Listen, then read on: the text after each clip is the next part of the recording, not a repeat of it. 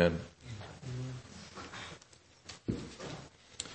Preacher A.B. H.B. Charles of uh, Metropolitan Shiloh Baptist Temple in Florida tells a story of a church that had an outside wall and on that church outside wall was engraved these words, we preach Christ crucified.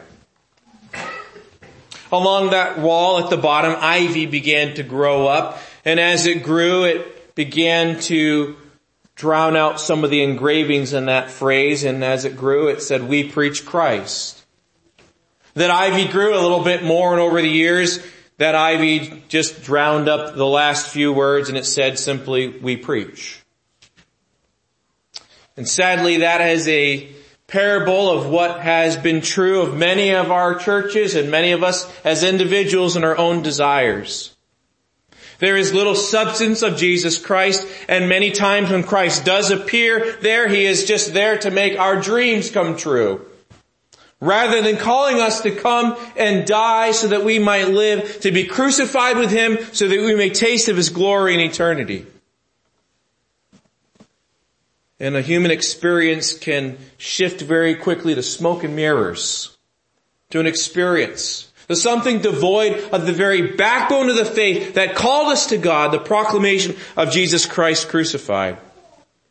And so we do not build our identity on an environment, a style, but on spirit dependent, bold, humble proclamation of the cross of Jesus Christ. And by way of review, because it has been a couple weeks, verse 10 of chapter 1 begins the actual body of the letter after the greeting. It falls into really, this letter, 1 Corinthians, falls into two main parts. First Corinthians is actually the second letter that Paul wrote to these, to this church because he refers to a letter he had written earlier. But, but, but what is, uh, what is ironic about, uh, these letters here is God only wanted us to have two book, two letters here, First and Corinthians. Those are the ones he, those are the only ones he, he saved for us in the Bible. So I can't imagine what the other letters written to this church that had so many problems would have said. Paul responds to information about the Corinthians which he has heard by word of mouth in chapter 1 verse 10 through chapter 6 and verse 20. And then he replies to a letter with questions that the Corinthians had asked him in chapter 7 verse 1 and 16 verse 4. So that's kind of where the divide of the book is, the two parts of it, of the first letter. But in this first half, chapter 1 verse 10 to chapter 6 verse 20, Paul refers to four problems he's heard about that are plaguing the Corinthian church. There are factions and, and, and, and, uh, uh, divisiveness within the church body. In chapter 110 through chapter 421. We're going slowly through that part there uh, so that we understand the grounds of our faith. There is uh, immorality going on in chapter 5, verses 1 through 13 that Paul will then address after that. And there are lawsuits among the body itself, people bringing grievances to the public court of law among their own church members that Paul has to call out. And then sexual immorality in chapter 6 are members of a woman named Chloe or household who has brought him news of the first of these problems in chapter 1 and verse 11. And the rope is unraveling here of the church that Paul had preached the gospel to, had seen people come to faith in Jesus Christ, establishing their faith for 18 months, and now he has stepped away to go focus on other ministries, and he's hearing reports of these things, these threads that are starting to come apart. And specifically, the one that is mentioned right off the bat here is this idea of divisiveness and factions. People aligning themselves with certain leaders of the church instead of the one who builds the church, Jesus. And so Paul will spend ink on four chapters here, one, two, and three, and four, on the cross that centers us and propels us forward in unity and guides our words and our deeds in the church. And he deals with this four, this first of the four problems here at the greatest length. Because underneath of divisiveness and the other sin that came out in Corinth was an, a, a lack of applying the truth of the cross to their lives. And so, 1 Corinthians 1, 10 through 17 states the essential problem, rival factions, and Paul's solution is an appeal for unity in Jesus. And 1 Corinthians 1, 18 through chapter 4 verse 21 is going to unpack why that unity is so crucial and how it can become possible. And Paul lays out four things that need to be understood, that need to be believed, that need to be acted on if unity is going to be possible. And the first was focusing on the cross of Jesus Christ. Chapter 1 verse 18 to chapter 2 verse 5. That is our text this morning. But next week, we're going to transition to chapter 2 verse 6 through 16, which is the second thing for achieving unity, understanding true spiritual wisdom. And then after we finish that section, then thirdly, in chapter 3, recognizing the basic equality of all believers in Jesus Christ. And then chapter 4, treating Christian leaders appropriately. So just to back up in chapter 1, verse 18 through 25, I read those verses this morning. Paul's been sketching how the message of the cross divides the human race, and he is focused on those who reject the message. But in chapter 1 verse 26 through 31, the last message we took from 1 Corinthians, he turns exclusively to those who have accepted the message of Jesus Christ crucified. And he finds it there, uh, who they are, who, who these people are in the very essence supports his vision of what the message of the cross is all about. These people who've accepted the message are not the people that the world looks at as the elite of society. The glamorous, the gifted. No, they're the nobodies.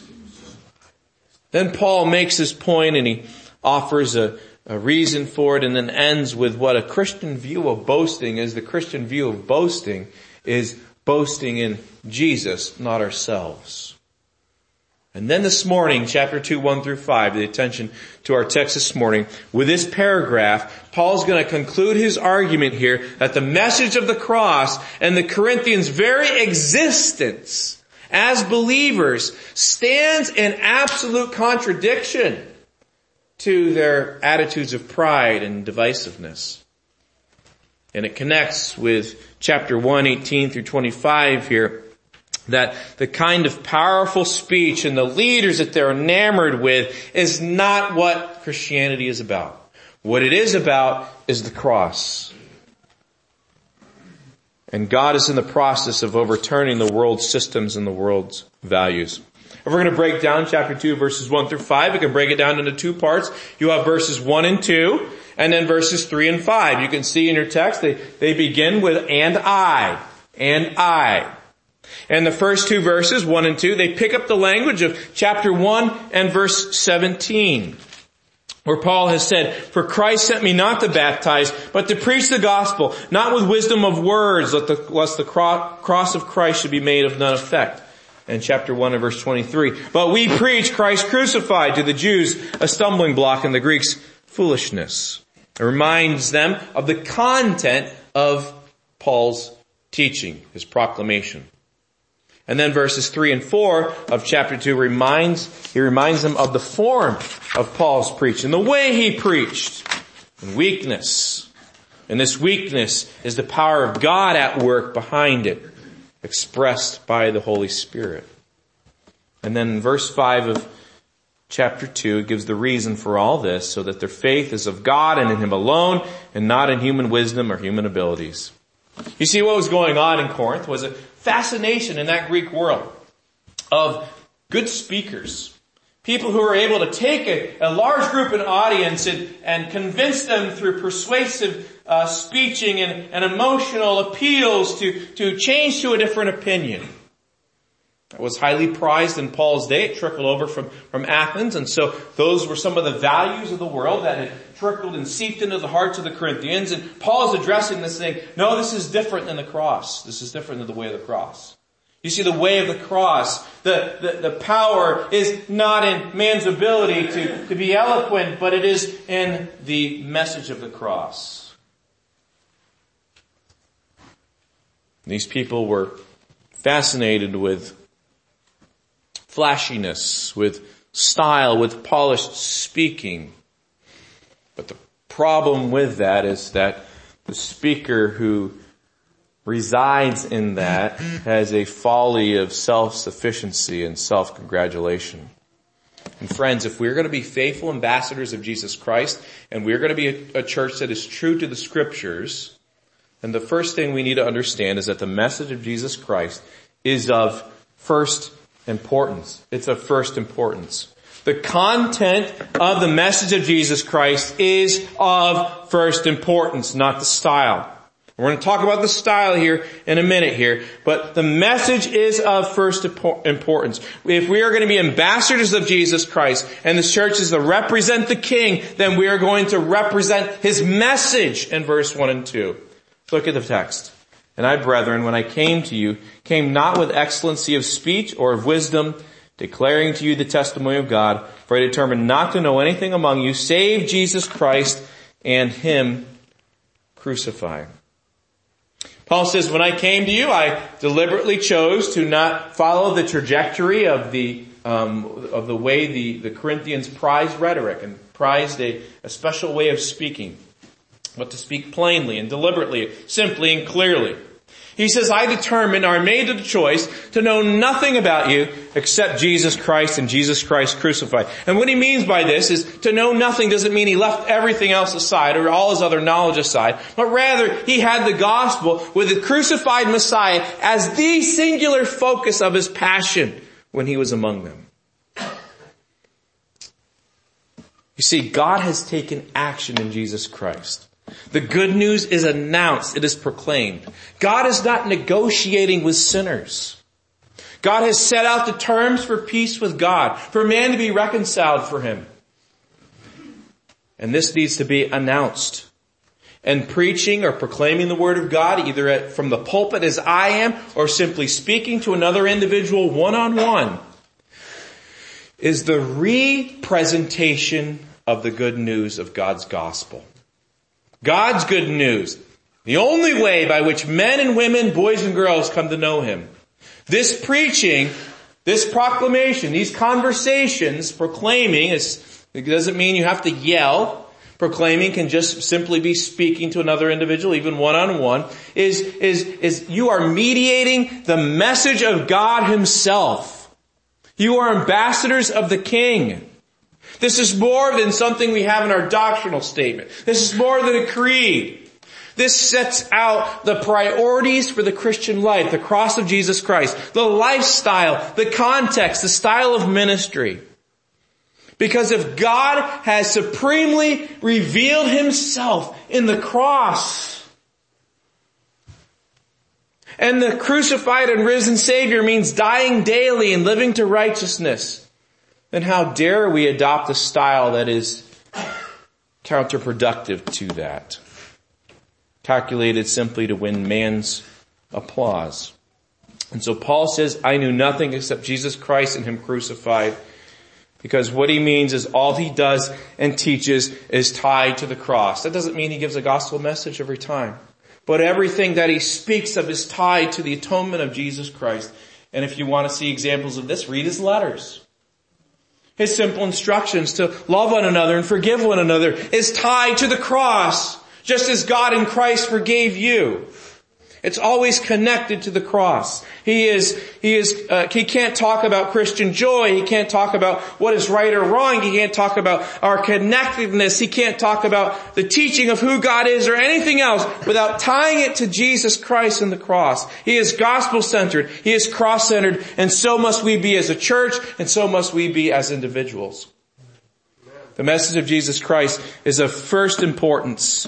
Represent the King by representing his message. And tonight, you want to uh, get go go a little further into this idea here. We're going to talk about what it means to speak the truth in love. We're going to find what the truth is here this evening at six.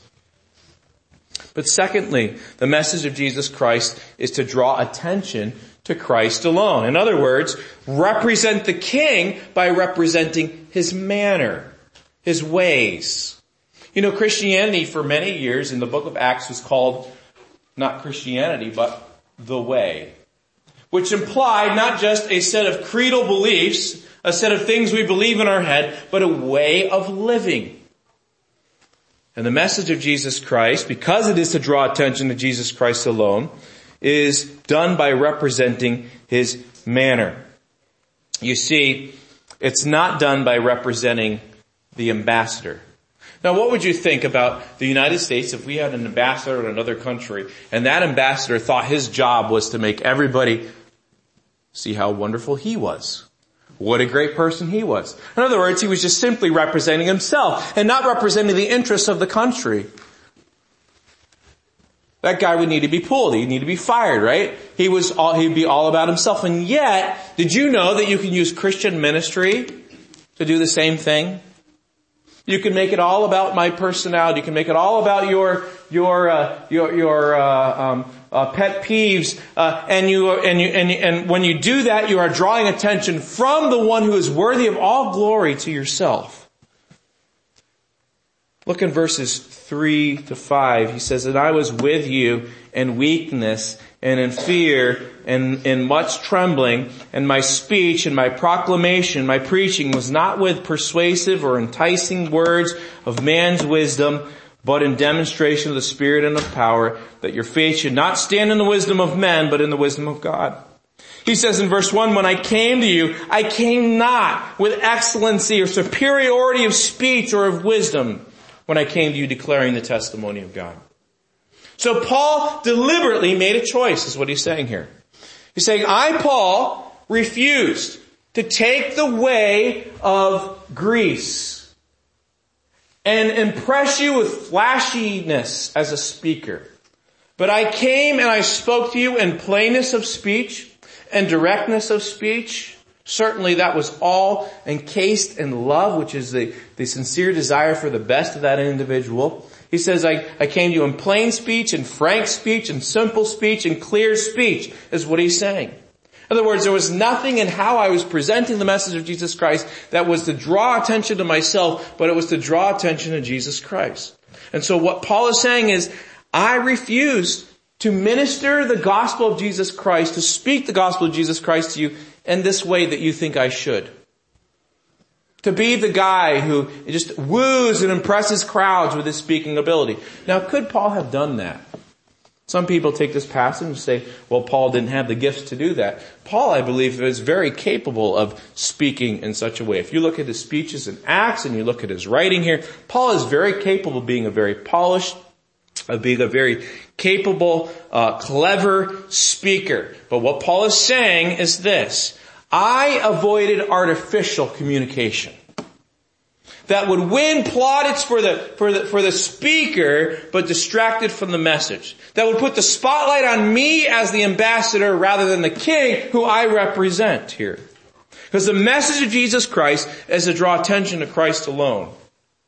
I think so much of what is, is, is, is, is going on in, in, in Christian ministries around the world today is about drawing attention to amazing speakers or amazing abilities instead of the one who gives these things. And Paul says, I refuse to distract from the message. And he is obviously showing that anything that jeopardizes the gospel and the clarity of the message of a crucified Lord, he will reject.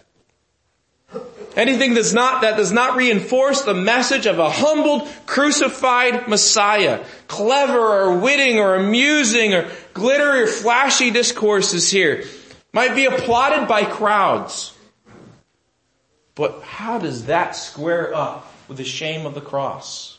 Is what Paul is saying. Paul's not going to do it. Warren Wiersbe tells the story of a certain church that had a beautiful stained glass window behind the pulpit. And there in that stained glass window uh, was a picture of Jesus Christ on the cross. And one Sunday there was a guest speaker there who was much shorter than the regular pastor. Much smaller. Little girl was listening to the, to the guest speaker for a time and she turned to her mom and she said, where's the man who usually stands there so we can't see Jesus? Referring to the window there. A lot of truth in that, isn't there? You see, the job of us as messengers is not to draw attention to our abilities and our skills or think that if we don't have a flashy presentation, that it's not good enough. Our job is to simply represent the content of the message, Jesus Christ. Yes, we appeal. Yes, we are creative in it. Yes, we use the abilities God's given to us, but what are our motives for that? To bring glory to Jesus. We think of men who are gifted, right? Like Charles Spurgeon, an amazing communicator, George Whitefield uh, during the um, first great awakening of the United States and the colonies here. We were very gifted orators. Their words carried power, but they did not depend on their natural talents. That's what Paul is saying here. And by the way, just, just as a poll here, and I don't want you to answer this, but how many of you were converted to Jesus Christ through the message of someone very ordinary? Your mom or your dad? A faithful pastor? A regular layman in the church? How many of you were brought to a normal, honest conversation and encounter with Jesus Christ through that? Probably most of us. It's not that God can't use creativity. It's not that He doesn't use people's gifts and that certainly people might be better public speakers than others. It's that that's not where the power rests. So the message of Jesus Christ is to draw attention to Christ alone, to represent the King by representing His manner. Paul refused to be the one who was, who has a spotlight on him. And he chooses, he says, deliberate, bold humility. Look at he says, my speech in verse 3, I was with you in weakness and in fear and in much trembling, he says. So Paul chose to speak this way. Uh, in, in, in Acts chapter 18, we don't have time to turn there, but Paul needed special encouragement from God himself because he was in weakness and fear and trembling there as he realized the task that God had put before him. And God shows up on his behalf. In the next letter, 2 Corinthians, it will say, when I'm weak, then I'm strong because God's grace is shown in my life instead of me, Paul. And friends, as long as your ticket here is people being impressed with your powerful personality, your impressive gifts, there's very little room for you to impress them with a crucified Savior, isn't there? And so to close it all, Paul will trust the Holy Spirit to use the message. He didn't manipulate people, presented the message, called them to respond to it in repentance and faith, and he left it there. He says in verse 5, or at the end of verse 4, he says, this was in demonstration, this was an obvious proof of the Spirit and of power because he says, your response to the message of the crucified Savior couldn't have been because I was an awesome guy. Couldn't have been because I was a persuasive, uh, enticing uh, uh, uh, speaker who simply just appealed to your emotions. But what happened was the Spirit of God took that content of that message and He put it deep because it was simple, it was frank, and their reception was not because of manipulation, not because of the awe of His delivery, uh, delivery, but simply believing and receiving and trusting and resting in the truth of Jesus Christ. And He says in verse 5, so that your faith could not stand on the wisdom of men your faith wasn't because of the abilities and what impresses man in this world, but in the power of God. He's not rejecting preaching. He's not rejecting persuasive preaching. He is bringing them face to face to the real danger of self-reliance and the speaker letting the form and content get in the way of what should be the single concern the gospel proclaimed through human weakness, but accomplished by the powerful work of the Spirit so that lives are changed. This needs to be true of our Sunday school. This needs to be true of our youth ministry. This needs to be true of our pulpit. This needs to be true of our personal lives. And this needs to bring boldness and humility and confidence in your personal encounters with the unsaved world and you're speaking the gospel. It's not about you. That takes a big pressure off, doesn't it? You don't have to be a car salesman to lead someone to Jesus Christ. Sorry for car salesmen. You have to speak the truth of God's word. You are simply a representative ambassador of the King. See, the message of the cross smashes the idols of our, even our church world, doesn't it? Our self-promotion, our professionalism, our resting in our methods instead of the message. And by the way, methods are okay. Paul will speak in 1 Corinthians 9 about different methods that he uses. It's not resting in them though. It's not resting in them. Biblical proclamation emphasizes the gospel of Jesus Christ and elevates Christ crucified. It recognizes that the cross is not just simply what we say we believe, but it also is the philosophy of our ministry. We relate everything we do to the crucified and risen Savior. And by the way, if there's anyone who in this world should have and could have brought glory to himself, it would be the Lord Jesus Christ, wouldn't it? But he became a man of no reputation. He didn't seek to build crowds. And he says some hard things that thin out quite a few of the crowds that he had. But he spoke the truth. He was compassionate. He was firm. He was clear. He was frank.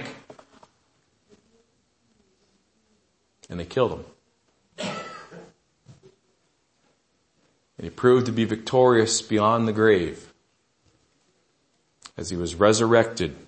And friends, our ministry should be in line with our Savior. Crucified and risen Messiah. not me, not you, or representatives.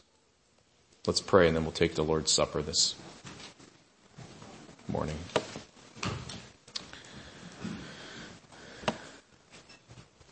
Lord, we thank you again for the power of the cross.